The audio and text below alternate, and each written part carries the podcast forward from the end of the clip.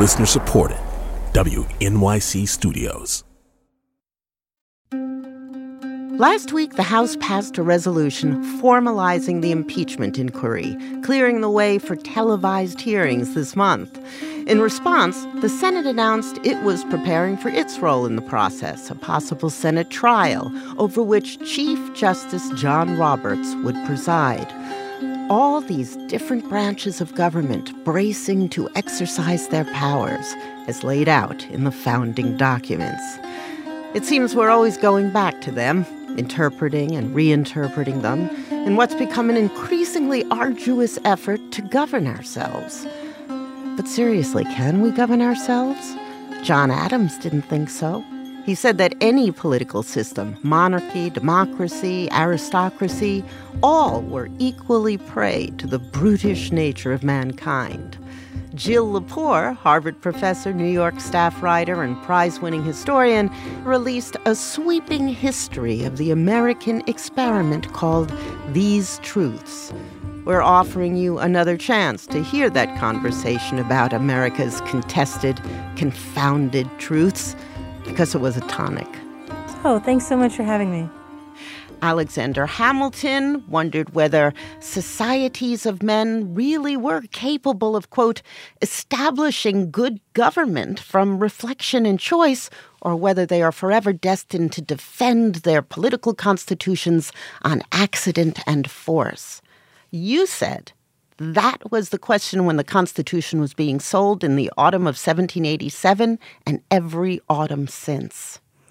That is the question of American history. For Hamilton and for the framers of the Constitution, they had the past as a historical record available to them to know that all other experiments had failed. And that's the incredible sense of fragility with which they greet this new experiment. I mean, they have this Enlightenment empiricism, but they also have a lot of political wisdom from the study of history that leads them to believe that what they're undertaking is quite a tenuous endeavor. If anything, we're almost crippled by our sense of the stability of our arrangement, because it hinders us from undertaking reform when reform is so urgently necessary. Mm-hmm. So the framers, they're not on bended knee worshiping the sacred document of the Constitution. In their lifetimes, they're rejiggering it. They're confronting its deep and fundamental inadequacy to address the problems of inequality that its failure to address the institution of slavery represents. I mean, that's the struggle for the first decades of American history and remains a struggle that we inherit through forms of racial inequality and racial injustice today that would have been recognizable to them, but that they didn't fix and they didn't foresee how to fix.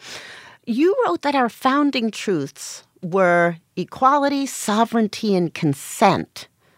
Newspapers were entirely and enthusiastically partisan. In fact, their delivery was subsidized, whereas in Europe they were taxed. Did they have an impact on the debate over equality, over the power of the central government versus the states, over slavery, over liberty? Our republic does not pre-exist newspapers. It is dependent on newspapers, and that's where our party system comes from, because the Constitution is generally printed by newspaper printers and often included in the newspaper as a broadsheet, you know, in a kind of giveaway, come get your free copy of the Constitution while you debate about ratification. And in most cities, there would be a newspaper printer who was a Federalist who was going to support ratification, and there'd be a newspaper printer who was an anti-Federalist, and they would battle it out. They believed, as Benjamin Franklin believed, that what's meant by the freedom of the press is that printers should be free to express views so that readers could decide which view was right. That notion of kind of the battle of opinion was how the ratification debate took place. And after the Constitution was finally ratified, that division remained in place, or there were these Federalist printers, and then there were printers who were not really so down with the Federalists, and they become the Jeffersonian Democrats. That division among printers builds the first party system. Huh. And already by the early 1790s, Madison can see that that's happening. And he says, well, you know, we thought that factions would be bad, but it turns out newspapers are like the circulation of the blood of the body politic. And as long as we have enough newspapers, we might be okay. One constant tension in the American argument seems to involve the relationship between business and government. There were a lot of anti-corruption measures in the original documents. Jump ahead to the 20s, you have Herbert Hoover, the great engineer, the proto-technocrat. He believed that nothing better represented America's philosophy of moral progress than the leaders of American business. Hoover is a deeply humane man. I mean, he came from nothing, went to Stanford, became a mining engineer, and made an enormous amount of money, and then spent most of his life working as a philanthropist, doing aid to refugees. Really, he was chiefly a humanitarian.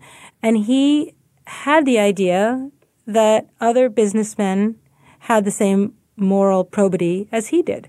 And with that moral probity, what was necessary by way of reforming the political arrangements of the United States in the era of advanced industrial capitalism could be done outside of the realm of government through the moral leadership of the businessman. This is at a time when, of course, populists who in the 19th century and the early 20th century are on the left, not the right. So farmers and poor workers, factory workers, are urging the federal government to rein in corporate power.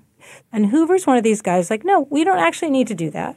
Businessmen will restrain business because businessmen can be good people. And it looks naive, except if you think about how deeply Hoover himself in his own life was committed to that. He was president when radio was on the rise, and he felt that government did have a role here in ensuring that radio reached its potential to make America, he said, literally one people. While he was Secretary of Commerce, radio was just starting, and radio when it started, of course, was really just kind of like point-to-point communication, like a telephone. Hoover's very far-sighted about it. He holds a series of annual conferences at the White House while he's Secretary of Commerce, and he continues that work when he becomes president, where he just brings together people from RCA, the Radio Broadcasting Corporation of America, and people from the press and from manufacturing to talk about what radio could do and what the federal government's role would be in it. And he comes to believe, kind of in a kind of throwback to Madison's belief about newspapers, mm-hmm. that newspapers would be like the blood in the circulation of the American body politic, that radio will be that new thing. And so we should think about how to make sure that it is available to everybody. By the end of the 1930s, pretty much everybody in the country has a radio. There's this incredibly powerful national network that is made possible by what Hoover sets up. But it didn't make us literally one people. It didn't make us literally one people, but I would say the 1930s are the best example of a national culture that is committed to a sense of shared burden. You always have to put an asterisk after that and say, okay, but like except for dealing with race and Jim Crow and lynching. Right. But nevertheless, the sense of we're all in the same boat that is part of the culture of the Depression is actually advanced by radio. Franklin Roosevelt pushed Hoover out of the White House in 1932. Roosevelt was famously great at radio. Obviously, we'll never know exactly how much FDR's win hinged on the message and how much on the medium. Yeah, one of the things that I had forgotten about FDR is that he had perfected the use of the radio when he was governor of New York. He would do the same thing, these sort of weekly radio addresses, and it was extremely effective for him. And one of the shrewdest observations I ever saw about that was made by Eleanor Roosevelt, who, actually didn't have a whole lot of affection in many ways for her husband. But she said, when he was stricken with polio, that it affected the tone of his voice. You could hear it in his voice. You could hear that he cared, that he understood pain, and that served him incredibly well at the time when he was running for office in 1932, when the nation was really struggling, when people just knocked down, bowed low, downcast, and hopeless, that there was something about Roosevelt's ability to communicate just in the breath that comes over the radio, what his knowledge really was of that. I have a clip of him during that campaign describing two theories of prosperity and well-being. First, the theory that if we make the rich richer, somehow they will let a part of their prosperity trickle through to the rest of us. And the second theory, and I suppose this second theory goes back to the days of Noah. I won't say to the days of Adam and Eve because they had a less complicated situation to face, but very, very early in the history of mankind, there was that second theory that if we make the average of mankind comfortable and make them secure in their existence, then their prosperity will rise upward through the ranks.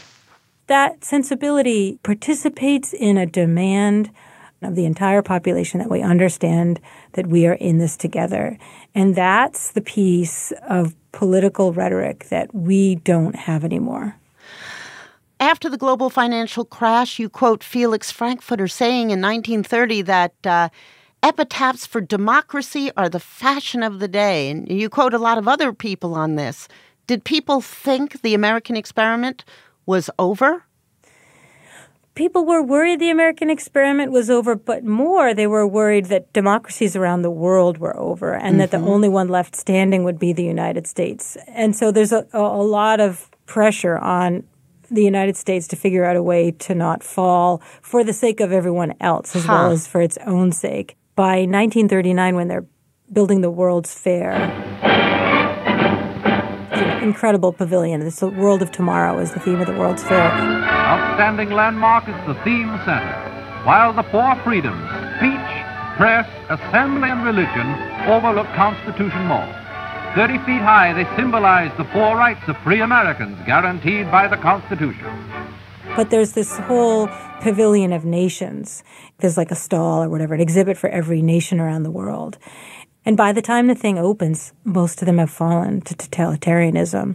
And so they're sort of shrouded. Like there's just this visible reckoning with authoritarian regime after regime after regime taking over democracies.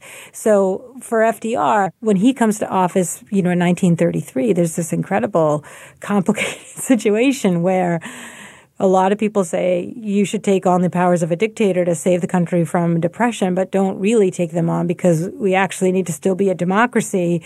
But if we're really a democracy and we ask the people how to solve the banking crisis, we won't solve the banking crisis. You know, so it's a very tricky moment that Roosevelt navigates ultimately successfully, but there's a lot of concern. Because, of course, you know, these fascist regimes were democratically elected. They take and seize power. And Roosevelt seized a great deal of power from the executive office. You talk a lot about polls.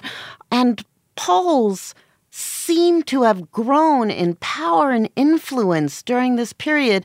I wonder if they said something about our truths or purported to, or about democracy. Public opinion polling as we know it today begins in 1935 when George Gallup opens the American Institute for Public Opinion. And he's trying to offer measuring public opinion as the answer to fascism. Like fascists are going to use the radio and just tell people what to believe. But pollsters will use other they'll call people up to ask people what they believe. So we can know the public will at all time.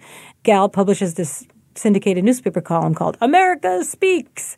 It runs all through the 40s and 50s and into the 60s. There's a lot of criticism of it, but what I find so concerning about polling in that era, I mean, there are many things I find concerning about it, but Gallup, for instance, didn't poll African Americans in the Jim Crow South, ever. Because he knew they couldn't vote, and he was like trying to say how the public will vote. So there's incredible sort of suppression of public opinion, right? It actually restricts the political conversation from the start. There are these distorting effects of polling. You know, we see versions of that now as well. And then you had, of course, Dewey beats Truman. It's not just the newspapers that call that election wrong in 1948. It's TV, which is brand new.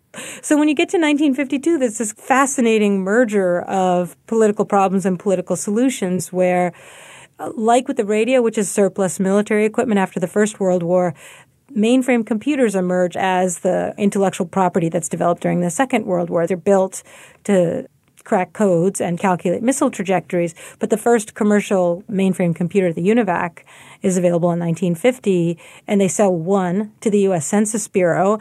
And meanwhile, television news networks say, well, we would like to get some viewers on election night. A lot of people now by 1952 have TVs, but they don't know how to make election night interesting. What are they going to do? So actually, each network hires a different computer. One hires this thing called the robot, the Monobot, but CBS hires the UNIVAC to predict the outcome of the election between Eisenhower and Stevenson. And it's actually, I mean, it would just be a fantastic sitcom. It's this crazy madcap, harum-scarum kind of disaster of a night with Walter Cronkite and Edward R. Murrow competing with this gigantic brain. They seem to be invested in a kind of power to show America to itself. And this seemed to disgust The legendary newsman from CBS, Edward R. Murrow, in 1952, after the election of Eisenhower, he said that the people surprised the pollsters, the prophets, the politicians. They demonstrated that they are mysterious and their motives are not to be measured by mechanical means.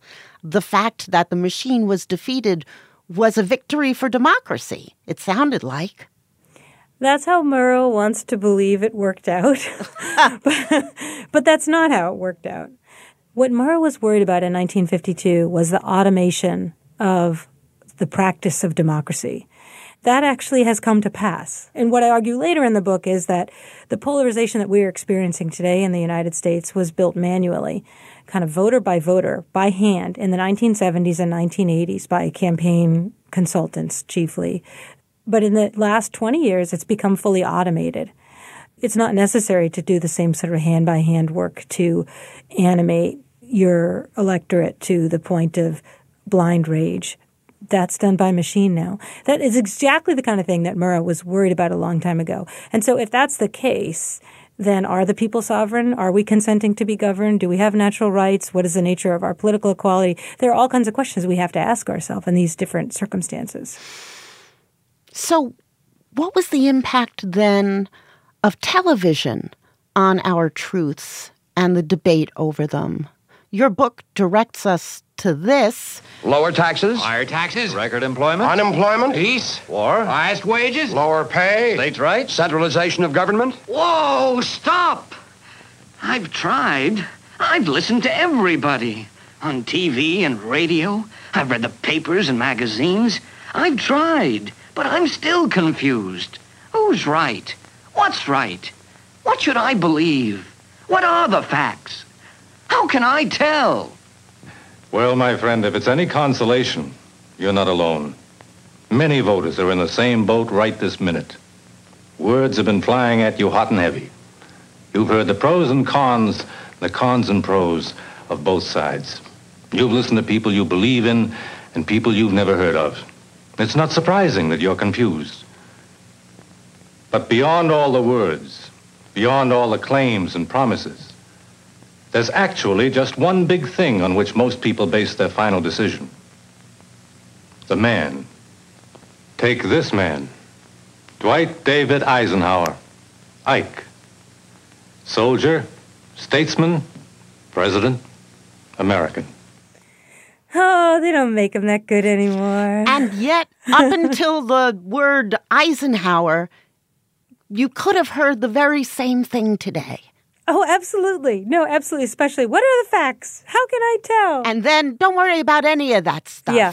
Well, you know what you wouldn't really hear is actually the voice of authority at the end. You would have to hear from some sort of ordinary American saying, like, while washing the car in the driveway with the puppy, oh, well, I really like Eisenhower. What you're listening to there is the politics of mass persuasion, which doesn't really get a start until the age of mass production. It was followed by the age of mass consumption. And politics becomes a business. Political campaigns are run by people that start out in advertising agencies, and they use the tools of modern mass advertising. They use those tools to sell candidates to voters the way they sell soap or dishwashing detergent. And that's what you get. It's actually really, really weird way to sell a candidate. But that is what we do now. I mean, I guess we do something different in a kind of online world, because that is actually not an attack on Stevenson, notably.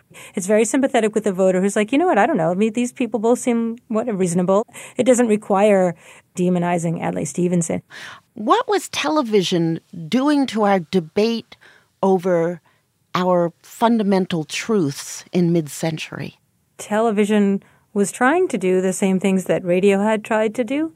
Network news was for sure trying to cultivate debate and cover politics. And on the whole, the age of network news, 48 to 78, say, was characterized by significantly less political polarization than either before or since. There's a lot that you could point to that's concerning about television in those years, but if you're interested in political moderation, that's what you get. Where our era of polarization really begins is when the remote control is invented in the 1970s and cable news first starts. People who aren't interested in politics stop voting because they tend to vote, according to this theory, during the golden age of television, because when they come home from work at 6 o'clock, the only thing that's on is television news.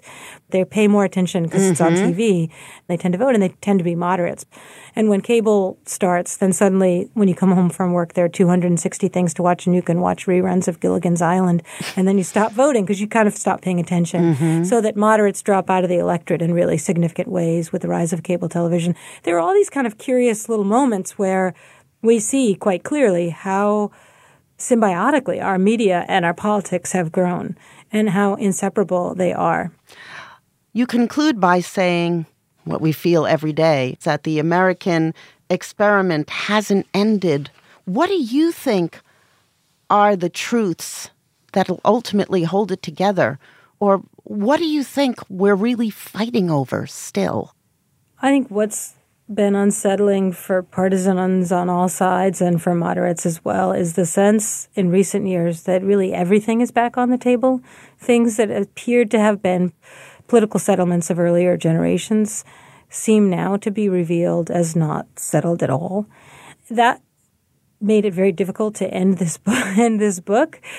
I also was committed in writing the book to insist that the United States is founded on the idea of equality, but it is equally founded on the idea of inquiry, that an obligation of every citizen is to inquire into why the world is the way it is and how it can be made better and what it is about our national creed that sticks and works and what it is about our political practices that need reformation. That sounds great, but was that really a fundamental truth? Yeah. The Declaration of Independence, let facts be submitted to a candid world. You know, our founding documents are full of commitments to proof and evidence and inquiry, and they are themselves the product of people who read a great deal of history because they knew that that's where you could sort of see, well, what happens when you do this and what happens when you do that? And what happens when a society is arranged this way? And what happens when this arrangement is tested? So to end a 900-page account of American history with my verdict on the question that Alexander Hamilton asked, or can we rule ourselves? Can any people rule themselves with reflection and reason and choice and election, or are we all just fated to descend into being ruled by accident and force? I can't answer that.